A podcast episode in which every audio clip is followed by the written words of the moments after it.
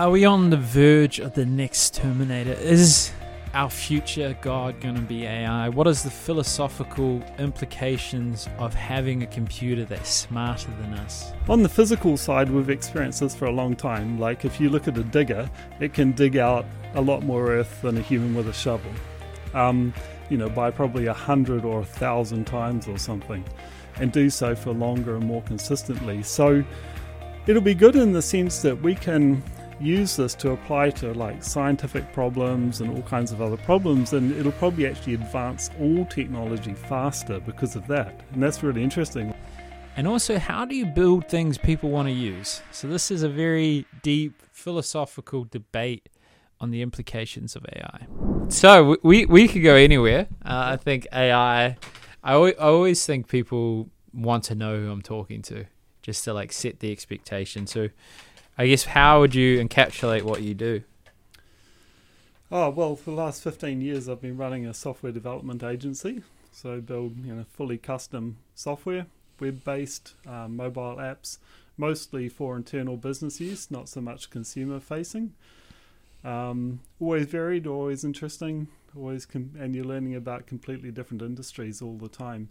But the idea is usually, I mean, people obviously use a piece of software that they can buy off the shelf if it does what they want. So where we come in is usually either that they can't find something that really works for their particular company, or they're trying to create some really unique market advantage. Hmm. What's one of what's one of the things you're most proud of around that space where you're like, wow, that's fucking that's unique. How do we create that? you can uh, swear, by the way. If yeah. you don't want me to, I can try. No, that's fine. um, look, um, a current project that we've nearly finished is is just world class. Um, we've just built a full no code platform for basically what is a law firm. And um, and it just allows them to just configure up all their own processes and they just own the platform completely. And the reason they've got us to build one rather than using one off the shelf is primarily because they kind of sit at the hub of their part of the law industry and they have all sorts of other companies and practitioners that plug into them and apart from their own needs, they want to be able to, to configure out business processes for all their customers. So hmm. that was um, that's truly was an incredibly challenging project Sounds to basically build something that allows someone with no developer experience to build their own custom applications and and to do so in a space that ha- is with such high security requirements and other kind of high end requirements as law. Hmm. What what on that like? Uh, is there behavioral components that come into what you do? Because I, have seen things like the way um, mobile apps load is like if you see the gray coming as the page loads, you're less likely to be stressed about how long it's taking. You know, user experience stuff like like, or even just in an elevator, they put a mirror in there so you don't realize how long you're waiting. Do you think about that? How people consume the app the itself? Mirror in the elevator so you could check your hair or something. Yeah, well, you forget. Um, yeah, you forget how long it takes. Uh, that's the very fine edge of the wedge of you know a field called UX or user experience. So mm. user experience, you're obviously trying to minimize the steps, make things as clear and obvious as possible, make sure people don't have to use their human memory, like use the app's memory where you can. Um, and and things like that. Now, when you're getting to sort of like how it emotively impacts people along the journey, that's the real fine edge of sort of specialist UX consulting. Hmm. What what have what is the lessons you sort of learn about humans? Like, have you been surprised about the way they consume a product? You thought it was going to be this Good way, question. Don't yeah. often get that. Oh yeah, people always ask about tech rather than humans. That's a really good question.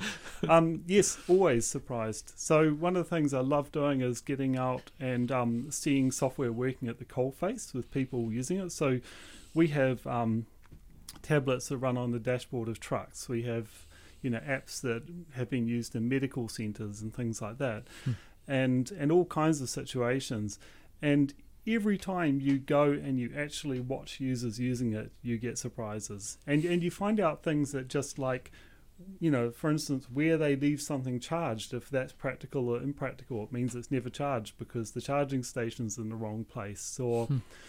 you know, the fact that, yeah, there's so many environmental factors in the way people do their job And you often, we've had software where people have been using it for years and there's been no feedback through the customer about a problem. And then you go and watch someone using it and you go, hey, you're really struggling with that bit. We, can, we need to change that. Mm. Um, so, yeah, always different to what you expect. Yeah, I mean, I imagine there's a certain component of pattern recognition. So you've seen a certain type of behavior from a certain type of person. So you, you try to build that in. And then there's iteration. Yes. From actually witnessing it. How, Yes. how do you, I guess, stop yourself from having confirmation bias in the sense that you expect this to happen, Right. but how do you keep it practical and appropriate for the actual person? Yeah.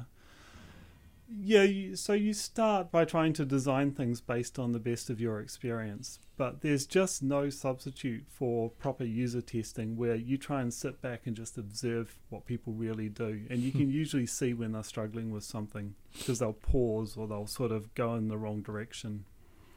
And it, yeah, unless you do that, you will always, if you just talk to people about it, even your confirmation bias will kick in. You've just got to observe Wow, you you seem you seem very practical and rational.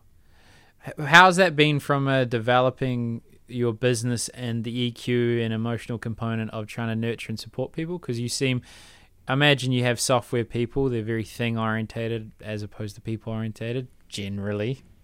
generally. Yeah, but not always. So how do you navigate the the people component within an organization? Well, we try to employ people who will relate well to customers and be a good fit in the team. Hmm. Um, we've found that extremely important, and I haven't found typically that there's this big kind of conflict between really good developers and people with good people skills. Some of my best developers have the best people skills Hmm. as well. I mean, yeah, it's not always the case. Sometimes you'll get someone who's just an awesome developer and their people skills are less awesome. But um, but you know, I, I just think it's really important because what happens in a lot of businesses is you get all this fat because you have the people people with people skills dealing with the customers and then they have to try and translate to the developers doing the development. Whereas we'll try and have a project lead developer who's leading the project understands it really deeply but is also relating directly to the customer so they understand the customer's world and they can kind of otherwise what happens is a lot of things often get lost in translation Mm. so we find that a really good model, but that does require hiring the right people in the first place. Mm. But the good part is we've had very sort of strong internal culture because of the kind of people we've had working for us. And that's just one of the reasons why we've we've had sort of staff retention typically sitting up around five, seven years plus um, in an industry where a lot of people turn over in 18 months or two years. What do you think that is? Because I, I see a lot of these people going to Google and they're having their fucking muffin, and then they they go somewhere else. And now they're getting 250k and then 400, and they don't seem to be emotionally invested in any component of the business. They like like the perks or whatnot. How do what do you think has been useful in retaining people or or um, Yeah, attracting them? I can't speak for Google, but there are um, a lot of the sort of big tech culture in the states has had this sort of and and it- it's translated down to New Zealand a bit as well. Has had this culture of paying developers a lot and then just like sucking the life out of them, you know, just expecting them just to smash out the hours and live and breathe it. And um, we really believe in work-life balance. So you know, our all our employees work a normal week. If it was a real emergency, they might work a bit extra, but it's not normal at all. And um, so I think that's a factor, but a big factor is also a type of projects we do. Like if you're a small cog in a really enormous software project, you can spend like years just working in one tiny corner of it. Like I've heard of people just working on one object within an application for years. Um, and that gets pretty boring. Likewise, if you're sort of with a really small, a company that does really small development, it might be all a bit trivial and low end and not very interesting. So we're in this really nice sweet spot where our projects are large, really interesting to developers, um, but they get to be quite holistically involved across the project because the teams are usually only sort of two to five people. Mm. So it sounds like you have a high bar of recruitment in the sense because people skills, overarching view and understanding of larger projects and being able to do large components of it. Yes. How are you doing that in New Zealand? How are you finding these people? Or you're just struggling, just slaving away, trying to find people from the Uh, mostly just through my network, to be Oh, honest. yeah, okay. Yeah. Um, uh, we haven't ever gone through a recruitment agency. Hmm. So, yeah. What What's your process to bring someone on? Like, is it how do you identify people skills, or do you take them for a drink, or what are you? Yeah. Yeah, I think you, the people skills part is pretty easy to pick up on. um, what's harder is to pick up on like how capable someone will actually be as a developer. So I try and get my other developers involved in key recruitment because they can have like really deep technical chats with them Hmm. and um, give me feedback on that. But you never really, in, uh, well, that's why it's really good to go on a recommendation too. Like if somebody's worked with somebody before, or um, that's really awesome because they kind of know their working style. So you wouldn't like put them in front. Here's this project, go, or anything. like That. I guess because you can't really do that because you're exposing IP or privacy Uh, or. if you know, once they're employed, they're signed up to all the things in your employment contract. Yeah. Mm. No, no, I mean like so you need a test competency. You're using referral as a means to test competency or recommendation. You said Mm-hmm. it's almost like if you want a football player, you put them, you get them to play football. You're like, oh, are you good? Yeah, we've tried using tests before, and Yeah. it was weird. It didn't really seem to give very meaningful results. Hmm. um, but yeah, I found a better result was just really deep conversations between developers. They kind of tend to suss out where people are at. Random. Uh, we we talked off here like we were going to talk about AI, but then I just started Yes. going straight into your business. All right. how's That's it right. working? Yeah. But you, you you're, you've got a speech coming up around AI. Oh, oh, Yes. curious, what who are you speaking to, or what are you? It's an entrepreneurs organisation event. I think it's just called EO Talks. It's Ah. a TEDx style um, evening of people doing about 15 minute talks. So mine's on um, AI and you. Hmm. I didn't know I was going to be in it. No, AI yeah, yeah, yeah, I know, man. yeah. Well, uh, actually, EO is a name coming up Oh, often now. Quite a few podcast guests, Richard Conway. Oh, yeah. Yep. Richard Si- Conway, I think, was the person who introduced me to EO. Ah, oh, so you go as well, Yes. as well as being a talker. Yes. Interesting, yeah, because there's some level of benefit with shared humanity and going in depth and also stretching. And one of the structures they have is you say how I as opposed to how you should. Yes. When you're sharing, you're always sharing from experience rather than giving people advice. Hmm. It's, it's a really good thing to learn in life, actually. I find it works, you know, in, in every aspect of life. It's a better way to just sort of let people take what they want to take from your experience rather than saying you should do this or you should do that, which creates an odd dynamic. it does. You're not people, many people like being lectured. Huh? No, and it takes away the discovery for them, but also when you say that, like it creates an awkwardness because if they don't do what you say, then they haven't listened to your advice, and that's kind of awkward. And if they do do what you say and then it works out badly, that could be even more awkward. Hmm. Yeah, fair enough. So this AI and you, what what, what are some of the topics you're hitting on? What what are, what are we getting a behind the scenes scoop or whatever? It's a little bit of a cross section of everything. So it's talking about um, AI in terms of where it's at now. And the main thing it's impacting right now is businesses more than individuals. Um, but it's also then talking about okay, how's it likely to affect us as individuals and our relationships and our society as this kind of kicks off? And um, you know, especially as AI has become more relatable. Like right now, we're mainly using them as tools, but they are also getting more relatable. Like you could sit down like this and kind of try and have a chat with them, and that's getting better and better. And and you see kids doing this with Siri. Like we go, "Hey Siri, can you do this?" And they just sit down and talk to Siri like it's a person. Hmm. So how will that affect like human society as we have more relatable AIs? Um, so it's, it's really about the tiers of looking at the effect of AI on businesses, on us as individuals, our relationships, and then society as a whole, near term and then longer term. And the longer term is where it gets really sort of interesting in a way. Yeah, you have any predictions? Not that you'll know, but like, what what what what is your biggest fear regarding AI's future? Well, I think the short term impacts aren't scary. So the short term impacts are more to do with how people will use AI. Right? Any technology, any empowering that you give to humans is often empowers humans for good and evil, right?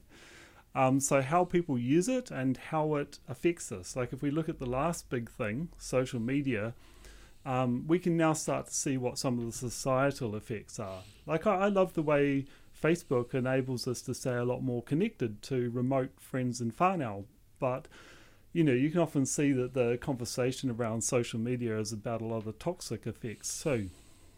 And um, I think AI will be like that. Like there will be like, there will be good things and there'll be things that it affects us negatively at a so societal level, and and things like dis- disrupting employment markets could also create a lot of stress.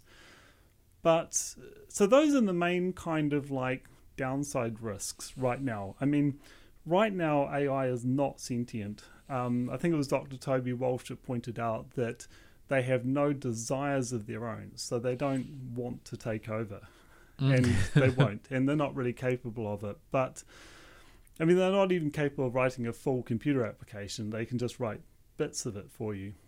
But um, hmm. longer term is more interesting because if you get something called an artificial general intelligence, like the superpower that humans have that AI still doesn't have is the ability to generalize from one area of thinking and apply the insights from that to a whole different domain. And AI still can't do that.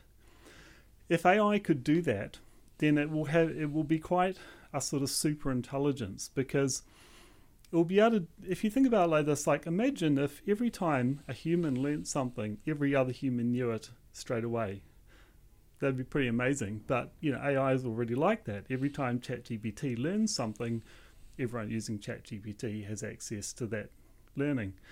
Um, if you combined that with the ability to sort of generalize as humans do, then what you've got is kind of a super intelligence that potentially can be far greater than what we are in intelligence. And there's good and bad parts about that. I mean, on the physical side, we've experienced this for a long time. Like if you look at a digger, it can dig out a lot more earth than a human with a shovel.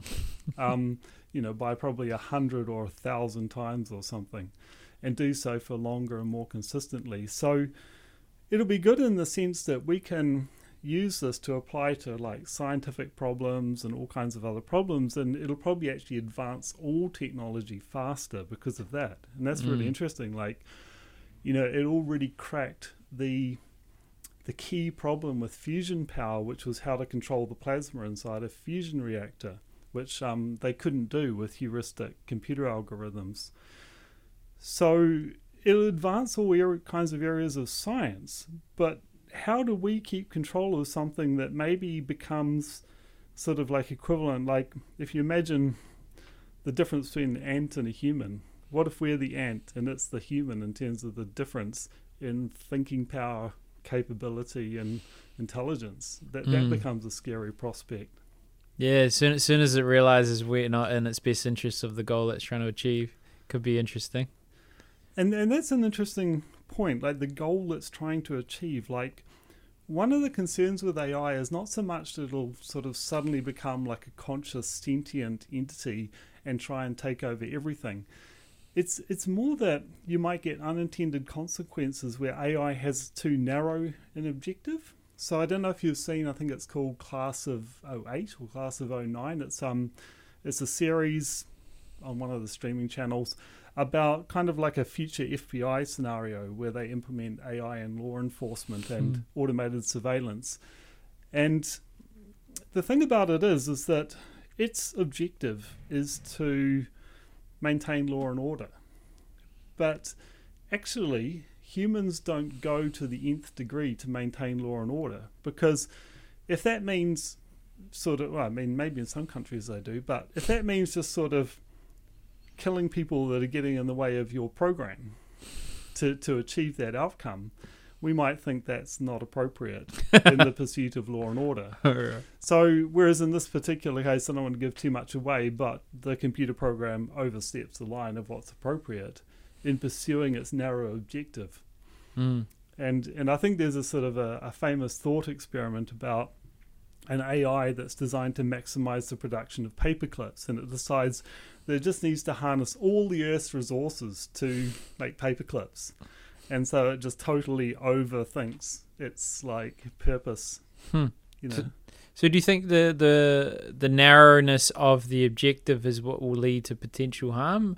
And if so, then what's the counter to making sure it's not too narrow? I think that you know science fiction plays a really good role because it's enabled us to sort of stop and think about a lot of the problems before they happen. Mm. And I think there's a lot of people with awareness of a need to control AI.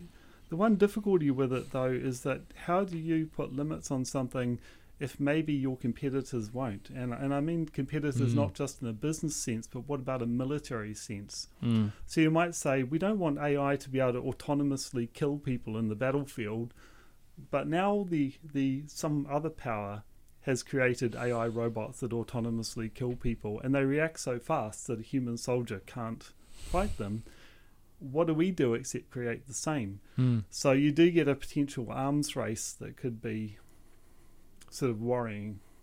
Well, that's the thing. I, I'm a strong believer that absolute power corrupts absolutely, and the best protection to humans' cruelty is is to enable a fair race in a sense. You know, Uh, have people that can stop them getting too far out into you know either a monopoly or some sort of superpower from a military sense. Right. So, I mean, in sort of in society in the past, the media has been, you know, the fourth estate that Mm. is aimed to kind of balance industry and balance government and things like that and hold accountability. Oh yeah, go on. You got over this can of worms. Yeah, go on. The media, well, the media. The problem with media is that investigative journalism budgets have been gutted Yeah. by the rise of social platforms and digital marketing because there's just not nearly as much ad spend going through traditional journalism.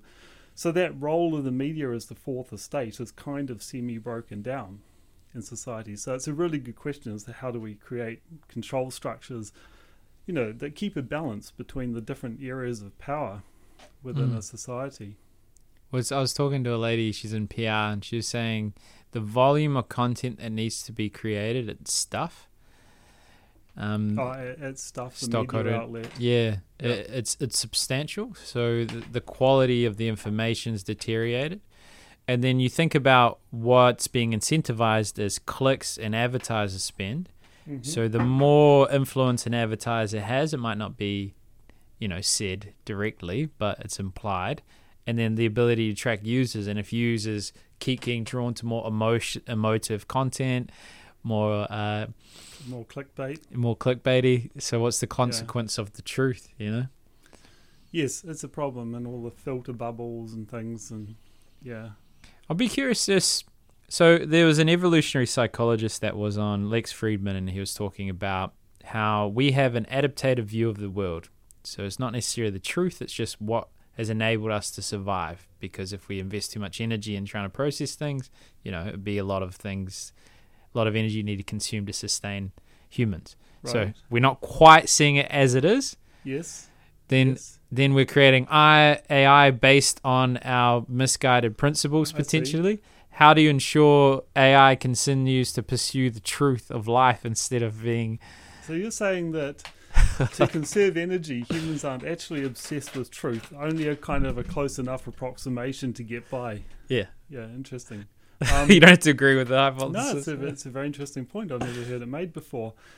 And and then we, you know, we are the sources of information that ultimately go into AIs, and there's another layer of potential misinterpretation within AIs. Hmm. Um, I don't really know, but I know that it's come up as you know AI is doing things like being overtly racist Oh because yeah. You know maybe the information they've picked up on and processing something, or, or kind of unconsciously like profiling. Like, like, say, for instance, they're doing. I think job screening was a particular one. So there is software now that uses AI to help. You know, if you've got stacks and stacks of CVs and you're a big corporation, you're hiring thousands of people, how do you kind of like narrow that down to enough, a small enough people that people, you know, humans can interview them efficiently? So I think there's AIs in this space that like trawl through all the CVs and help make recommendations. And what Mm. they have found is there can be quite a lot of weird biases come through Hmm. but it's it's almost more of like just profiling based on its previous data. Yeah. Well, it's tricky. I was talking. Um, I just pushed this button because it goes for thirty minutes and then starts again. Um. So the the Elon Musk was talking about how they're training ChatGPT to lie in a way. So Hmm. it's based The industry term is hallucinating. hallucinating, is it? Yeah. Is that the word? Yes. Because you know, there's certain things that are socially unacceptable to be interpreted from the data. Right. I see what you mean. Yeah, and then there's other instances where you know they don't want the AI to teach you how to you know make a bomb or whatever. Right. So it's hindering its access to truth in some way and training it uh, inconsistent with reality. Do you think there's a consequence with that, or I've never thought about it. It does remind me a little bit of questions we asked about the web in the early days. Should it just be the Wild West Mm. or should it be more controlled? And um, yeah, you know, I mean, you don't want ChatGPT to tell people how to make a bomb.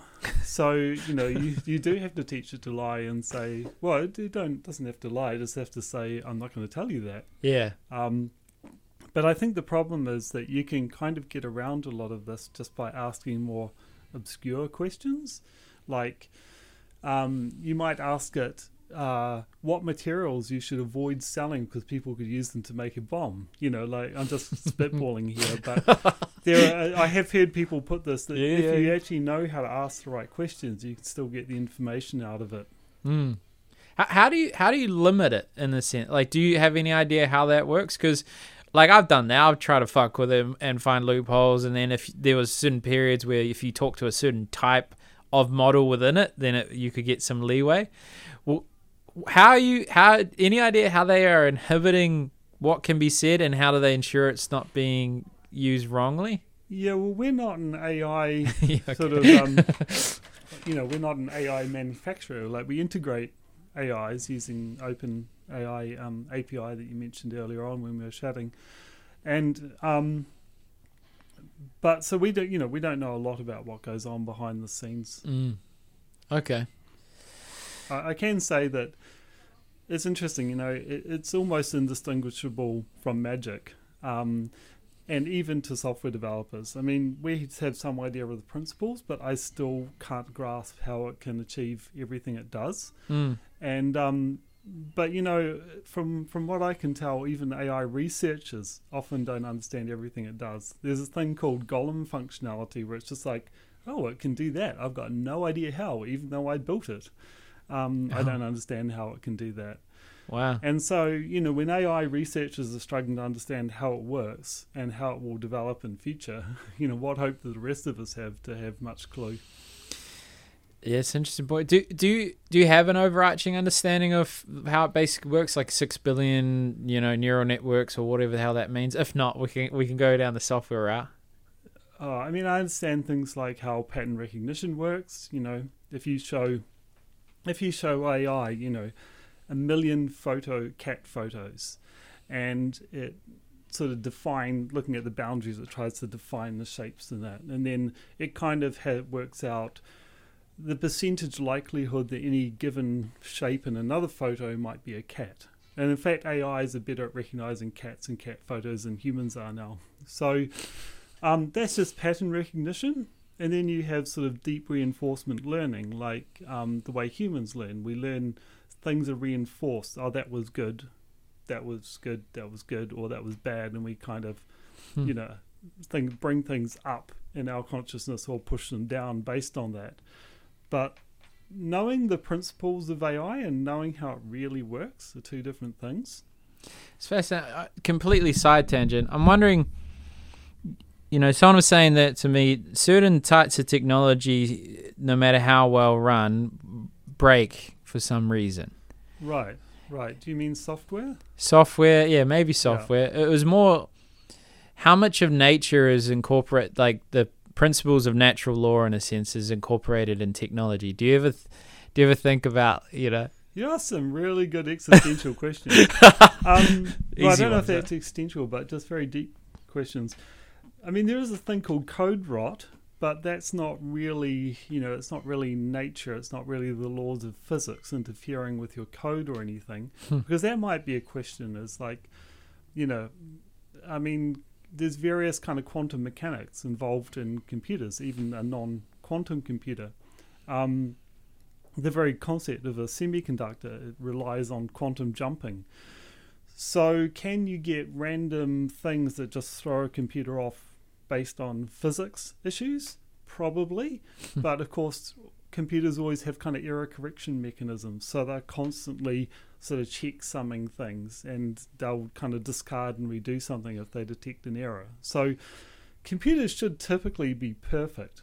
Um, Hmm. but code rot occurs because anything you build is kind of on top of a stack of all kinds of other technologies. Like computers at their basics are incredibly simple, but incredibly hard to understand.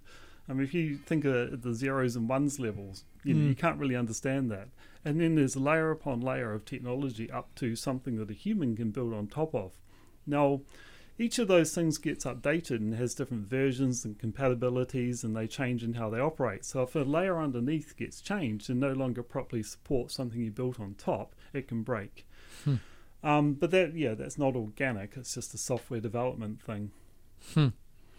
Well, I- I've I've seen uh, my my level of understanding code is TikTok, which is basically they're like, yeah, we we t- sound like ten percent of the time is coding, ninety percent is debugging. Not not don't use those percentages, Yeah. but like what? How does software work? Like, what's the process you go through uh, in order to to create something? Like, is there stages and steps? this is this is gonna be hard for you. Sure, sure. I mean, what are the stages you go through to write a book? I mean, you don't sit down and just write every word. Usually, some people might, but I did. um, what typically happens is you'll probably write out the skeleton of the structure you're going to write about in the book. So that's the kind of architecture phase of you're architecting your software to be something. Um, with software, of course, there's a whole visual design element that you don't have with a book, but then you're kind of like writing the chapters, like here are all the pieces to deliver on each of these. And when you write it, it's not perfect first time. It needs kind of editing and refinement. It's the Hmm. best analogy I can kind of give off the top of my head. you did well. I, I'm just, I'm just curious. You know, like in making a car, there's a certain degree of division of labor and Right, assignment to certain yeah, components. yeah. What is there an archetype of person that tends to be good at different stages? You know, like the arch, the person that creates the archetype or the visual component thinks in a very, you know, big Right, picture sort of way, Yes. and the person that finds the bugs is very judge, uh, detailed orientated, find Yeah. things wrong with things. Yeah. The um, so software development these days is broadly split into front end development and server side development. Okay. So server side development is all about data. So it's you set up data models, it's storing data in databases, it's providing data gateways to the front end applications like mobile apps or web apps that interact with that. So someone whose life is around business logic and data is probably a bit different to a front end developer because the front end developer is dealing very much in the user experience area. They're still coding to create the um, the experience and the sort of user interface, but um, but they typically tend to be much more. I don't want to generalize too much, but they do perhaps tend to be the more people orientated developers because their Hmm. their job is interacting with you know they're creating the part that interacts with humans and they're constantly having to think about human how humans will interact with it Is, is there a certain component of the front end development where it's like you have a process in order to get the the truth of what the client needs? You know, so part of it's like you make this thing, but it's based on the information from this person, and if that information's flawed, you could make an incredible development. yes So that's is there? a huge problem ah, okay. It's one of the biggest problems in the industry. Um, yeah, clients don't usually know what they need in more than broad terms. Um, yeah, imagine. and Yeah. So you, can do a lot to kind of dig into that. You know, there's a there's a process called jobs to be done, which I really like, which is long form interviews, kind of like this, where Hmm. you sit down with someone, you just ask them all about their job, and they just tell you all about their working life. That's one way to draw out kind of a lot of stuff that might not come up if somebody just wrote a list of requirements. Um, at the end of the day, though, the main way this problem is solved is with agile development. So particularly in really large projects. Like the mid-sized space that we work in, it's not such a problem. But in large corporates, you often had this problem that business analysis would go in, they would work through requirements with people, they would write up spec sheets, and then they'd build something, they'd put it in front of people, and people would go, This just doesn't do what we want. Hmm. Um, and that's because no one could really envisage what they wanted until they started playing with it.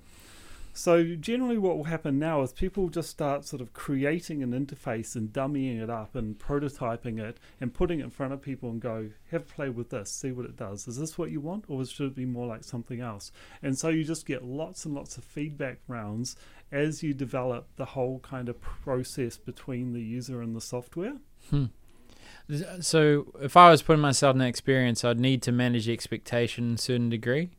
So a person wants to make this beautiful thing, you're giving them a minimal viable product, and they're like, oh, you're like, if you didn't tell them, hey, this is going to look a little shit to start with as we make adjustments. How you manage behavior? Either yes, you have to explain the process to them. Yeah, because okay. yeah, sometimes a prototype might be a little bit uglier than the finished product. yeah. Do you, Do you think about the behavioral part? So like, someone comes in, you do this long form interview to identify problems. You have a minimal viable product and make adjustments do you think about how you give them hope as soon as possible? So we make this how investment. you give them hope? Yeah, because you know we're making this substantial investment yes. to make this project. Yes. We want to see it progressing quickly and close to what we're hoping to achieve. Otherwise, it's like website developers say that they they wait six months and then it's finished. Yeah, well, well, I mean that you, never really want that. There has to be feedback cycles along the way. Otherwise, you're guaranteed to have taken some wrong turns. But I think there's there's some more and less, more and less. There are some parts that are difficult for clients in a project. So in the early stages, you might do lots of feedback cycles around designing up a user process and wireframing it out, and even doing the graphic design, and everyone gets clear on what it will look like and sort of what it will do. Um, and then at the end, they get to sort of test something and you fine tune it and give feedback. But there can be quite a long gap in the middle for a big project where it's just sort of like they're just getting a big bill each month and they can't really tell what's going on and you're trying to tell them as best you can. But um, that can be the sort of the period of uncertainty for a client. And um, yes, you want to maintain hope. I mean, one, one good thing is I know with us is that we've never had a failed project, so we've oh, just yeah. done what it takes in the end to make sure we get there, you know. But it is amazing when you hear about these big failed projects, and I've heard unbelievable stats on how many software projects fail, and I think, how does that happen? How do people stay in business if that many projects fail? Mm. Um, you know, it can be as high as sort of seventy percent in some contexts. And you know, everyone probably, well, my age at least, probably remembers the big police INCIS project. Um, quite a few years ago now. It's probably twenty years ago, and they spent I think something like a hundred million dollars trying to create a kind of an overarching police computer data warehousing mm. system, and the project just completely failed, and they got nothing out of it except the computers they'd bought for it. Wow. Well, why do they? What what leads to you finishing it and then failing it? You know what I mean? Not well, that specific. We, we're not doing a hundred million dollar project for a start, and we're not doing it for the police. Um, I think that some of the difficulties there may have related to conflicting objectives within the police, changes in requirements along the way, um, but I think probably it also related to the fact that 20 years ago, um, agile development wasn't such a big thing the development methodology was more waterfall. You get the requirements. So like what I was talking about before. You get the requirements, you know, and then you build something and you put it in front of users. Whereas now there would have been a lot more kind of testing and feedback cycles and iteration um, to get to an end objective. Yeah, it makes sense. I'm just you've done um, 38 minutes, mate. Cool. Flowing. I think uh, that's an interesting point. I like you, I've, I've been talking to lots of creatives and also the technical side of people and it's not too dissimilar in the sense that you want to create this beautiful thing but you have to face the reality of your work in order to achieve what you want.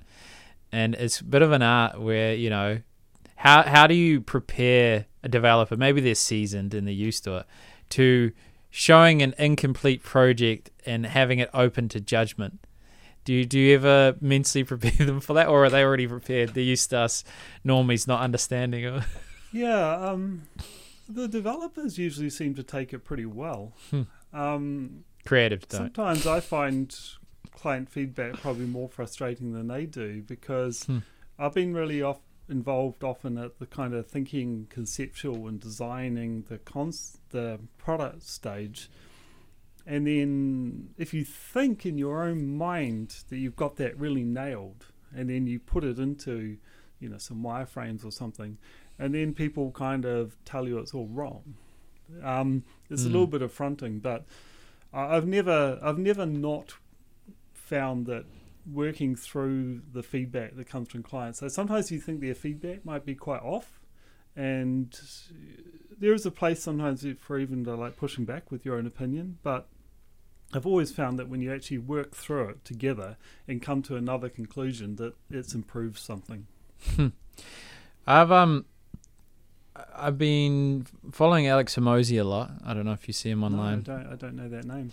He's yeah, he, he's American, but he's in in his twenties. He's earning more than all the major CEOs of like Coke and Okay. fucking McDonald's, and he's doing well.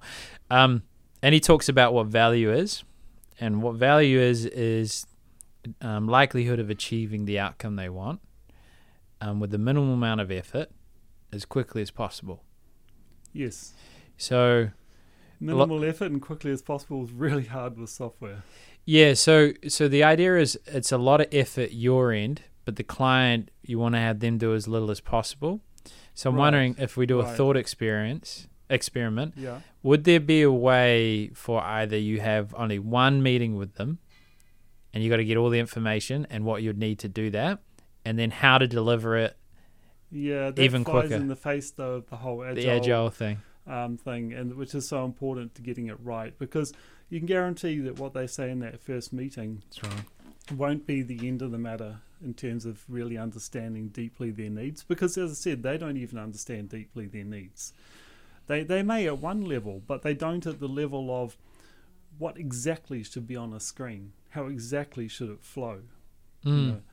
know. Um, so I just don't think it would work for us. I think the, the key for us in terms of getting that sort of barrier down, and it's something we're really focused on because because we're in those mid-sized projects, It's not a door knock. She's just Right. stamping, because we're in those um, mid-sized projects, it's really important for us to try and lower the barrier to development because mid-market companies, you know, software development is just really expensive, and I often say our biggest competitor is people doing nothing because the price is just too high. So one of the things that we've been doing is building our own low-code code generator, and um, also experimenting with AI tools, particularly in terms of how we can fuse the two together because it's it's really necessary to sort of just look at your tooling to see how you can kind of rapidly speed up the process of writing code. If you Mm. just sit there these days and write all your code as traditional high code, chances are it's just going to be too expensive for the market. Hmm. Is there ever like because so he he he talks about minimal effort, so it's not just it doesn't have to just be that one meeting. It's but how can we turn their their feedback into let's say a 10 second experience for them where you get the feedback. Um, and then the other thing is he talks about charging more to less people, and people are unable to do that in a lot of ways. But if you're part of them making more money and you have a performance component to your software, do you ever think about the different pricing models that have worked and haven't worked and what you find is useful in your world? You know, for us, well, in our industry, um, like we- keep our company quite lean and quite closely aligned between our developer resources and projects, and that allows us to keep our hourly rate down to, say, around right now around 150ish an hour. Um, so you either charge a lot more than that, and you have a lot more middle layers and fat, um, like some of the really big companies, um, or you don't worry so much about your alignment. You can have number quite a few people who aren't really productive some of the time, just Mm. ready to plug into a project. But um, so there's efficiencies like that to try and keep costs down. I sort of think I've lost the thread of what you are asking though. Just just clarify the question again. If let's say if you were to provide a service that was a million dollars, what Yeah. would it be? It was more like how can you charge more How can you still charge more? Right. Yes. So uh, I was heading in that direction. Um, Good. So, but first of all, the reason I'm talking about how you keep costs down is because at the moment, because there's so many hours required for software development, there, it's not really easy to charge a lot more than what you kind of just have to charge to run a business effectively. But obviously, it'd be nice in terms of margins of a business to be able to charge a bit more than that or add something on top. So, our thinking is that if we can get really good low code plus AI driven development tools in place that give us uh, the ability to create high quality software faster than anyone else in the market, um, in the mid market in New Zealand, then then we can charge a bit more of premium. So that might be either something for the the background technology we're using, or it might just be we can charge a higher hourly rate because we can shrink down the hours. Hmm. Interesting, because uh, I've um randomly been interviewing a lot of agencies because I was gonna have a white label service for them, but then I was like, nah, I, I don't, we don't gel that well, me and agencies. But I was talking to a lot of them about like um website development and how long it takes, and that it's really hard to sell. It's a high cost. Yeah. Um, so I, I posed it to my friend. I'm like, if you if you were to do this in seven days, but you charge more, how would you do it? And he's like, oh, we'll do this. And he actually ended up changing his business to having designers and agencies as partners. So all they do is the development component. So they yes, have a so really they've got a very specialized role. yeah, Yeah. and it and then they're not de- uh, dependent on the uh, the feedback of the client and how long that takes the client, so they can deliver very quickly. Yeah. So, apart from AI, is there any other way that you're looking on how to turn around things quicker? So you said apart from AI, but that's exactly what I was thinking okay, of just AI. you know websites and things. Um, I mean, but if it's not just AI though. Obviously, websites have been very commoditized by all these SaaS platforms where you can just log in and create a website with minimal skills very quickly, Mm. and they can look quite good and be quite good websites up to a point. Um, I mean, that's the way to keep website costs down. But there is a point where certain uh, companies need something a lot more custom than that, um, and maybe more control over the performance and other factors and integration. And then they need to go to something like a WordPress based website. And then that's a completely different cost scale. And that is kind of hard to. Um, hard for people to sort of fathom why you go from a $3,000 website to a $50,000 website just because it's a little bit more complicated. Mm, it's bit of an. I, I think um, it's. I find it interesting. Like if, if you're if you're gonna go far in New Zealand, in my opinion, is you you got to charge clients more, but some clients can't pay more. So if you help them earn more and you have a percentage of that increase, because you I think get of, where you're driving at. So you can use tools to try and make yourself a more productive, and then you can charge more for your time. But at the same time, there might be other business models you could explore, right? Hmm. Like you're saying, you could explore, and it, you get this with website development where it's not that common, but some people will say, well, we'll set up an e-commerce store and we'll take some kind of percentage, or Mm. we'll do your SEO work, your search engine optimization, and we'll just take um, a clip on your increased sales from your current sales now. But it's very high risk for a developer, and and it rec- it probably also relies on a certain amount of um, honesty. yeah, yeah. Yeah, So so the the the workaround with that is um it's a pay per show, so you're not actually charging on the results because you can't influence those necessarily. Maybe e-commerce you could a little more, but it's more about charging for the thing that you have transparency over and you can influence. right. Charging for an end result, not building a product. yeah, so you so you're the investor. That that's the. It's a great idea, but it makes you the investor, right? Because now you're the investor in their business. So you really have to. But I guess if you're a very experienced marketer, you might be pretty com- confident in what you can produce. Yeah, it's like if you're going to B two B, like you, you you charge. They don't. They have poor quality leads. They have to invest a lot of money without getting results, and they have limited Yeah. time. So if Yeah. you if you help actually put them in front of the person that they want to meet, and it's all qualified already, Yes. And just charge at that point. Because I used to charge Yes. yes. per each time they make a sale, because I was like, oh, well, I could make more, but then they wouldn't sell. So I, I'll change my own model because of what you're basically just saying there, Right, that right. trust part. Yeah. But anyway, so it's a complete side tangent. I was just curious. I like asking people how would they charge more if they could, and what would they change to uh, So justify? you do seem to have something particular that you're driving at here. Like what? What's? How does this relate to your business model? Uh, it, it was just a lesson. Like, so I struggle with self worth and feeling deserving of charging a price. So I'd always try and um, tack into the performance component because then I can charge more because I'm delivering it and it gives me reassurance. Yes. But it, it's more just the realization that price is a huge determiner of the success of a business. You know, and being able to charge more is the same amount of work. You have better clients, and there's less, you know, frustrations and iterations. Yes. So there, there's no actually ulterior motive as to asking. It's more just the realization how important price is and understanding why some people can charge more, and also to test if less effort, delivering quicker, and achieving the outcome they want is actually value. Yes. Seems to be. Yes. And I think if you can create some kind of success-driven business model where you get paid for results, it's definitely more sellable. Yeah, It, de-risks a lot for the client. yeah. Well, see, he wrote a book called Irresistible Offers, and that's what it's Right. about: how to create an offer Yes. that's easy to sell. Yeah. Because I used to just be told what I'm selling, and now I can think about what I'm selling, which is a bit of a problem in itself. But yeah. Yeah.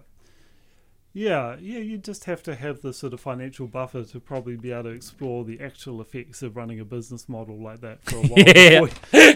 yeah. yeah. we'll see. I'll let you know. So we've done. Um, we're at the the end of our podcast. Uh, I don't know why I took it there, but what would be, I guess, very interesting, wide-ranging yeah, we'll go go Yeah. anywhere, brother. Yeah. I guess what would be something that you would want as like a closing realization, either about AI or about something you're interested in. What would be someone listening that you'd like to impart a curious thought? We've covered so much territory, it, make, it makes it hard. Um, well, I do think AI is extremely important right now. I think I think my, my closing observation would be that if people aren't exploring how AI might affect their industry, they should be.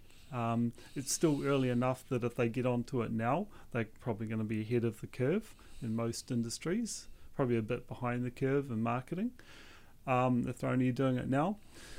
But um, and yeah, you know, I think look, regardless of what the future is, we have to embrace it, and we're probably going to be better placed as a as a society to know what we want to control about AI if we engage with it and work with it.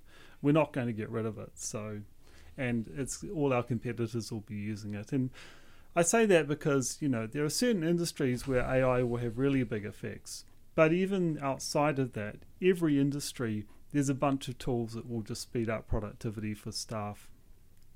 Yeah, cool. All right. Well, um, it was a very varied subject matter. You did well. Um, all the best with your speech, and thanks for coming on. Thanks a lot, Ryan. I appreciate the interesting questions. You're right, brother. Well, you survived.